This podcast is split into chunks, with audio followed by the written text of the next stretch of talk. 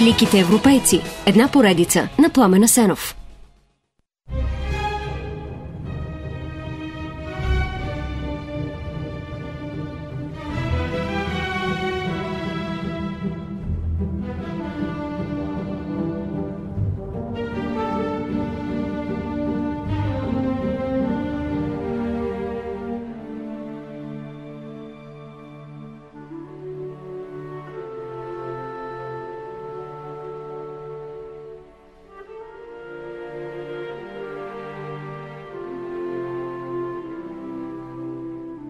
Любовта и съвместния живот на Джон Роналд Ройъл Толкин и жена му Едит Брат продължават цели 56 години. Те имат и 4 деца, 3 сина и дъщеря.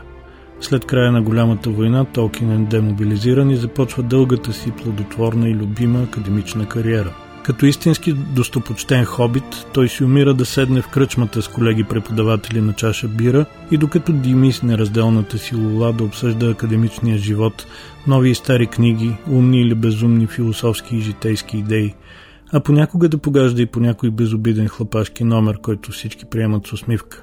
Отначало Толкин е в Оксфорд като помощник-лексикограф в екипа, който подготвя Оксфордски речник на английски език. Той изследва историята и етимологията на думите от немски произход. Другата година семейството се мести в Лийдс.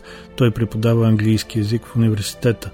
За 5 години в Лийдс Толкин издава речник на средноанглийски език, а заедно с колегата си Ерик Гордън публикува и окончателната редакция, придружена с коментари на рицарската поема «Сър Галоен» и «Зеления рицар». През 1925 той се връща в Оксфорд, вече като професор по англосаксонски езици в Колежа Пембрук. В интерес на истината, преподавателската му кариера е леко двусмислена. От една страна Толкин е перфектен учен, изключителен капацитет по северноевропейските езици, мислител, който постоянно търси и прави връзки от сферата на езика в сферата на мисълта и обратно.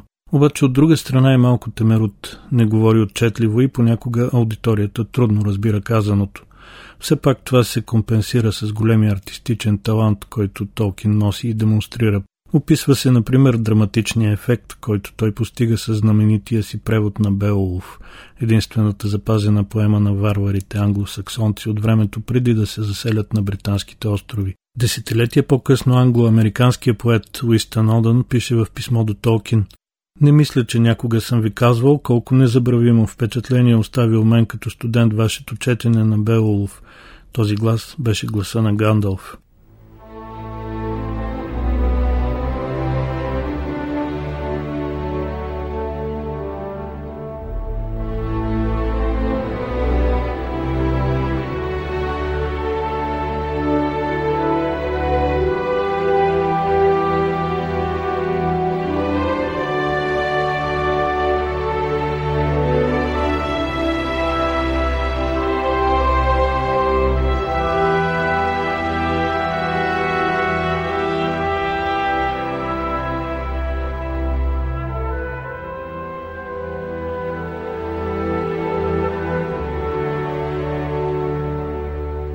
Толкин започва превода на Беовулф през 20-те години и го завършва през 1926, но целият текст е публикуван за първи път далеч след смъртта му едва през 2014.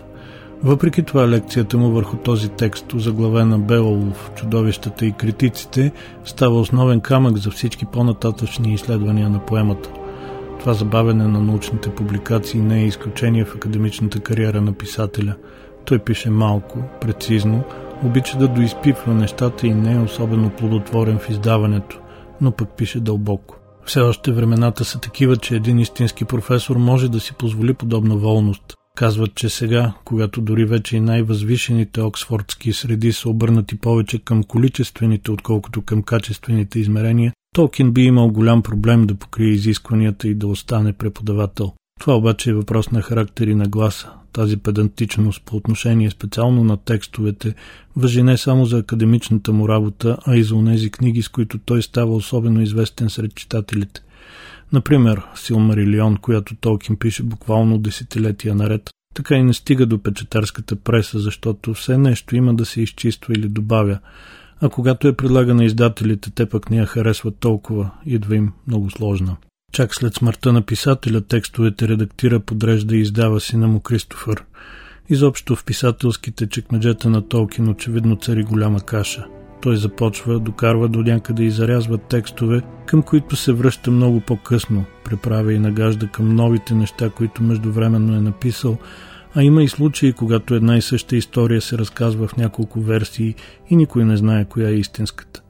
Да, звучи си трудно за редактиране и подреждане, но всичкото отгоре да не забравяме. Текстовете на Толкин са пълни с думи от измислените от самия него езици, думи понякога просто подхвърлени без обяснение или превод, оставени да се доизясняват после.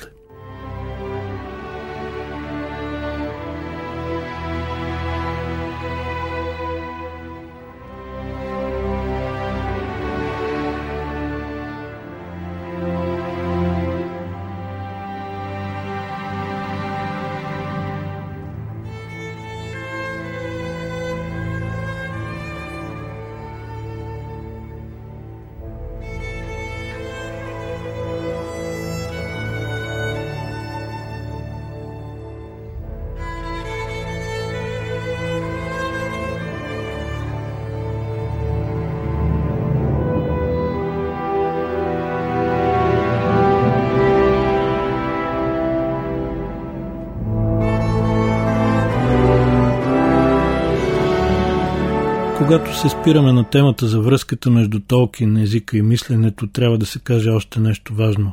Той не използва езика и думите просто за да разкаже дадена история, а най-често извлича самата история от езика и думите. Дори не само отделни истории, а и цялата митология, която стои в основата на книгите му, е до някъде базирана на този подход. В това отношение Толкин е повече като скулптора, който разсъблича статуята от камъка, в който е обвита, а не като онзи, който я изгражда от пластове глина.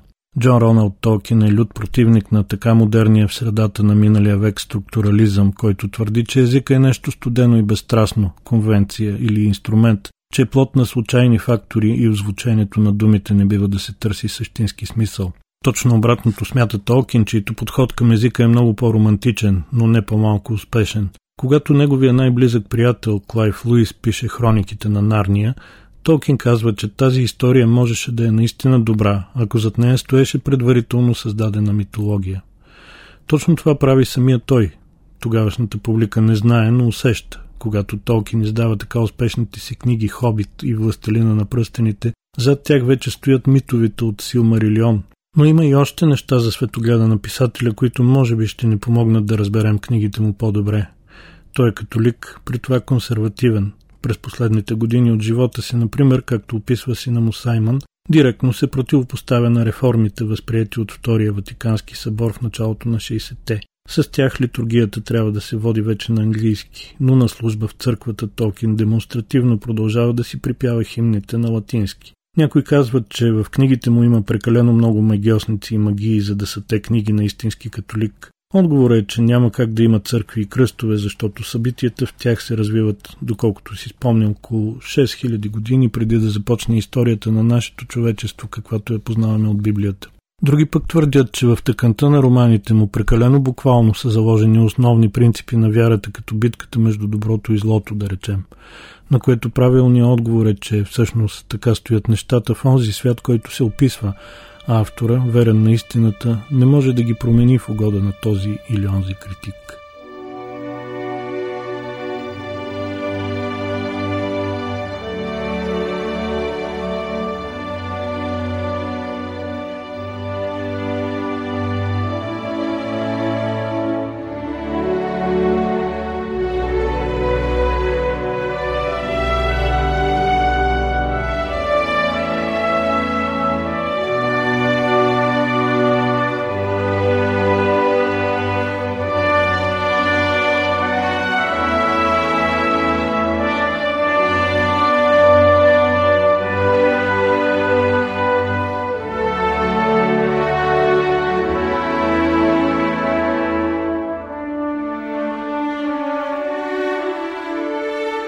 Твърде сложни и интересни са и политическите възгледи на писателя Джон Роналд Ройъл Толкин.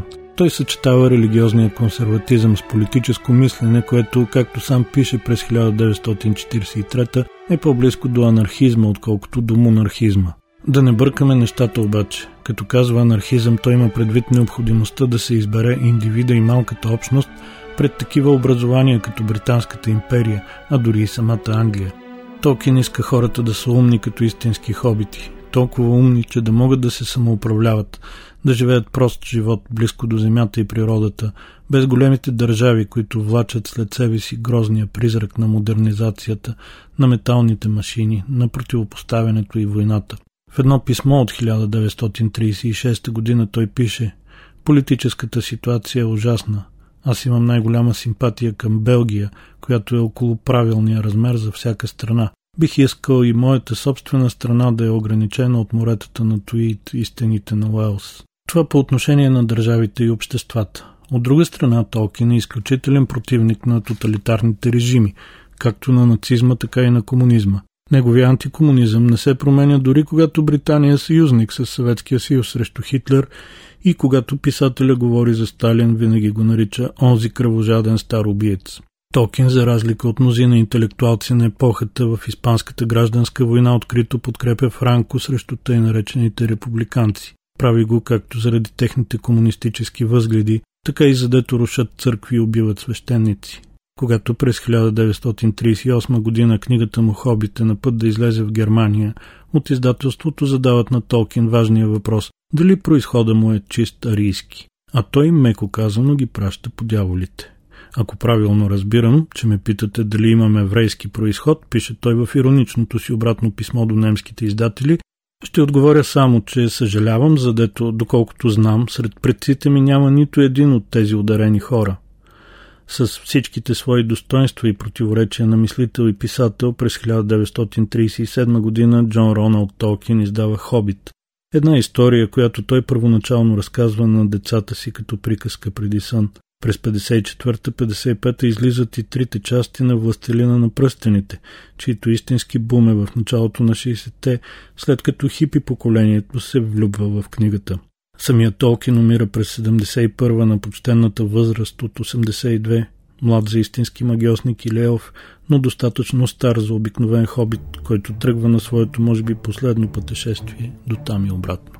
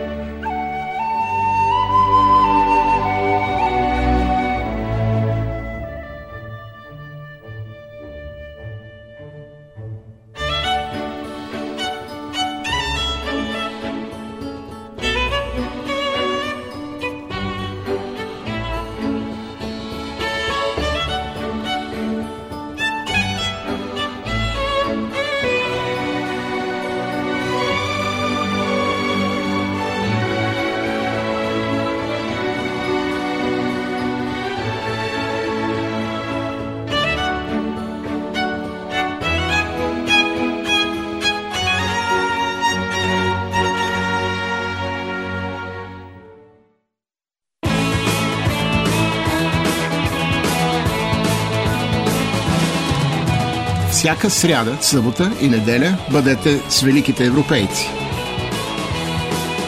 Великите европейци – една поредица на Пламен Асенов.